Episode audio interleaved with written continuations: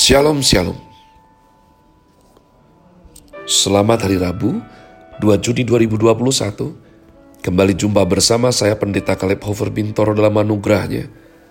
Penuh sukacita sampaikan pesan Tuhan melalui Grace Word yakni suatu program renungan harian yang disusun dengan disiplin kami doakan dengan setia. Supaya makin dalam kita beroleh pengertian mengenai iman pengharapan, dan kasih yang terkandung dalam Kristus Yesus. Adalah kerinduan saya bagi saudara sekalian, agar supaya kasih dan kuasa firman Tuhan setiap hari tidak pernah berhenti menjamah hati, menggarap pola pikir kita dan yang terutama adalah kehidupan kita boleh sungguh berubah menuju Christ likeness. Masih dalam season summer dengan tema develop, Grace Word hari ini saya berikan judul Pentakosta bagian yang kelima. Pentakosta bagian yang kelima, saya rindu untuk mengajak saudara membuka yakni kitab Yohanes pasal yang ke-14. Yohanes pasal yang ke-14, ayatnya yang ke-16 sampai dengan 18. Aku akan minta kepada Bapa, dan ia akan memberikan kepadamu seorang penolong yang lain, supaya ia menyertai kamu selama-lamanya, yaitu roh kebenaran. Dunia tidak dapat menerima dia, sebab dunia tidak dapat melihat dia.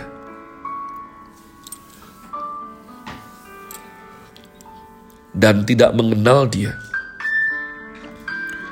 Tetapi kamu mengenal dia, sebab ia menyertai kamu dan akan diam di dalam kamu Aku tidak akan meninggalkan kamu sebagai yatim piatu. Aku datang kembali kepadamu. Umat Tuhan, saya sharing mengenai Pentakosta, tanda-tandanya, apa yang sedang terjadi dan maknanya. Nah umat Tuhan, di akhir pembicaraan kita dua hari yang lalu saya menyebutkan apa makna Pentakosta bagi orang Kristen masa sekarang.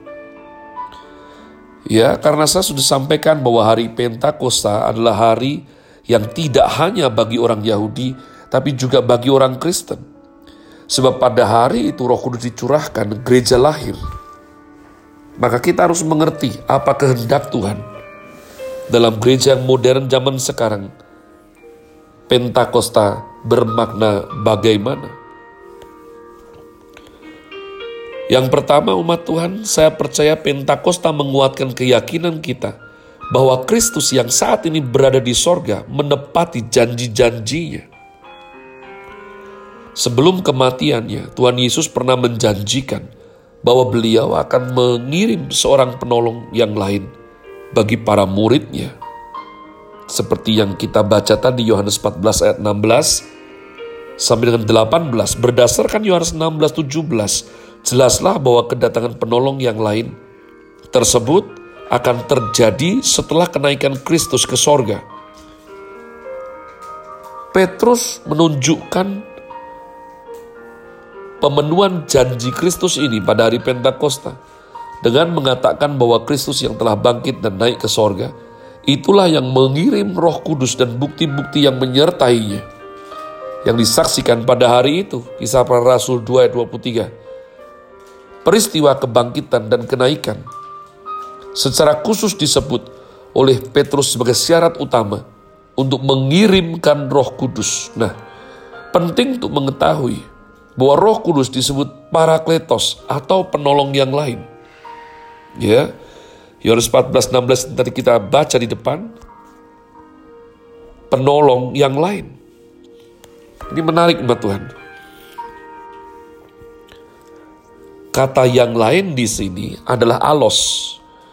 Alos menunjuk pada seorang yang lain dari pribadi Trinitas. Nah umat Tuhan, ya sedikit kita belajar perlu diketahui ada dua kata Yunani yang berarti lain atau yang lain. Yang satu adalah alos, yang satunya lagi heteros. Tetapi kedua kata ini ada bedanya. Kata alos menunjuk pada ya yang lain dari jenis yang sama.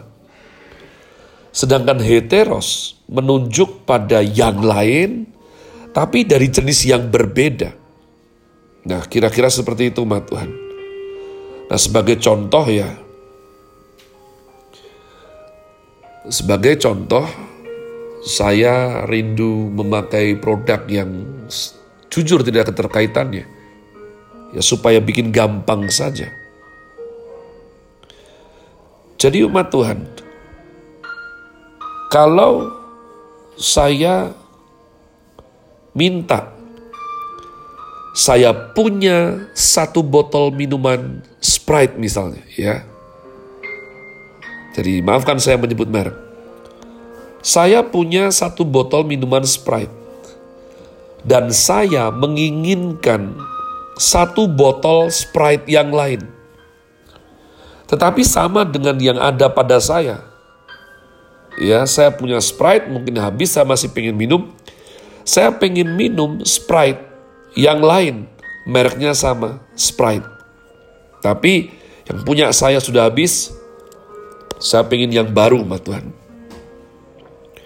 Maka dalam ilmu bahasa Yunani saya harus menggunakan kata alos seandainya saya menghendaki minuman yang lain yang berbeda misalnya saya habis menghabiskan minuman Sprite.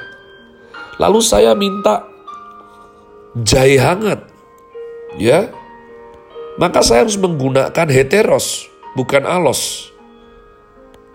Jadi pada saat Tuhan Yesus menyebut roh kudus sebagai penolong yang lain, untuk menggantikannya setelah kenaikannya, ini menunjukkan bahwa roh kudus mempunyai jenis atau kualitas yang sama dengan Tuhan Yesus. Jadi dengan kedatangan roh kudus, maka Kristus telah menepati janjinya. Dengan demikian, kita dapat mempercayai semua janji-janji Tuhan Yesus yang pasti akan digenapinya.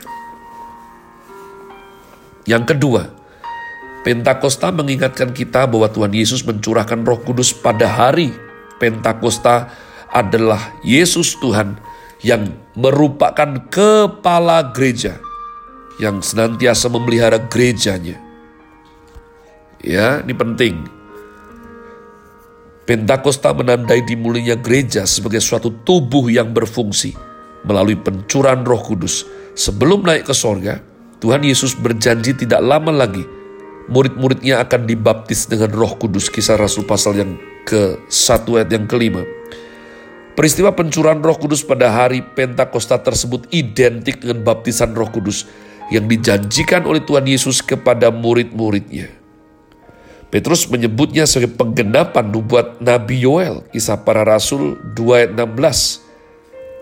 Maka peristiwa Pentakosta ini menandai ditempatkannya orang percaya di dalam tubuh Kristus. Ya, 1 Korintus 12 ayat yang ke-13, Kristus yang telah membentuk gereja atau tubuhnya dengan mengirimkan Roh Kudus pada hari Pentakosta untuk membaptis orang-orang percaya ke dalam tubuh tersebut dengan berbagai cara memelihara tubuhnya dan menguduskannya. Efesus 5 ayat 26. Maka Tuhan juga memberikan berbagai karunia serta kuasa kepada tubuhnya. Yang ketiga, Pentakosta mengingatkan kita bahwa pada masa ini adalah masa anugerah dari pelayanan Roh Kudus dalam penerapan keselamatan. Ya, Pentakosta bukan hanya menandai dimulainya masa gereja, tetapi juga menandai dimulainya masa pelayanan Roh Kudus secara dalam penerapan keselamatan. Dengan demikian, Pentakosta tidak hanya memiliki nilai sejarah karena terjadi di suatu tempat khusus di Yerusalem. Pada hari raya yang khusus, ya hari Pentakosta orang Yahudi, pada perkumpulan atau sekumpulan orang-orang yang khusus, yakni 120 murid, tapi Pentakosta juga merupakan peristiwa eksistensialisasi, hakiki, dan memiliki konsekuensi-konsekuensi kekal. Karena roh kudus bukan sekedar datang, melainkan beliau datang dan tinggal untuk mewujudkan rencana dan maksud Allah Tritunggal dalam dunia ini. Roh Kudus datang untuk menjadikan keselamatan Allah melalui Kristus nyata dalam hidup kita pribadi lepas pribadi. Pelayanan Roh Kudus masa kini dapat dikelompokkan ke dalam tiga bentuk hubungan, yaitu pelayanan Roh Kudus dalam hubungan dengan gereja, dengan orang percaya, dan dengan orang-orang yang belum percaya. Saya akan sampaikan jabarannya dua hari ke depan umat Tuhan.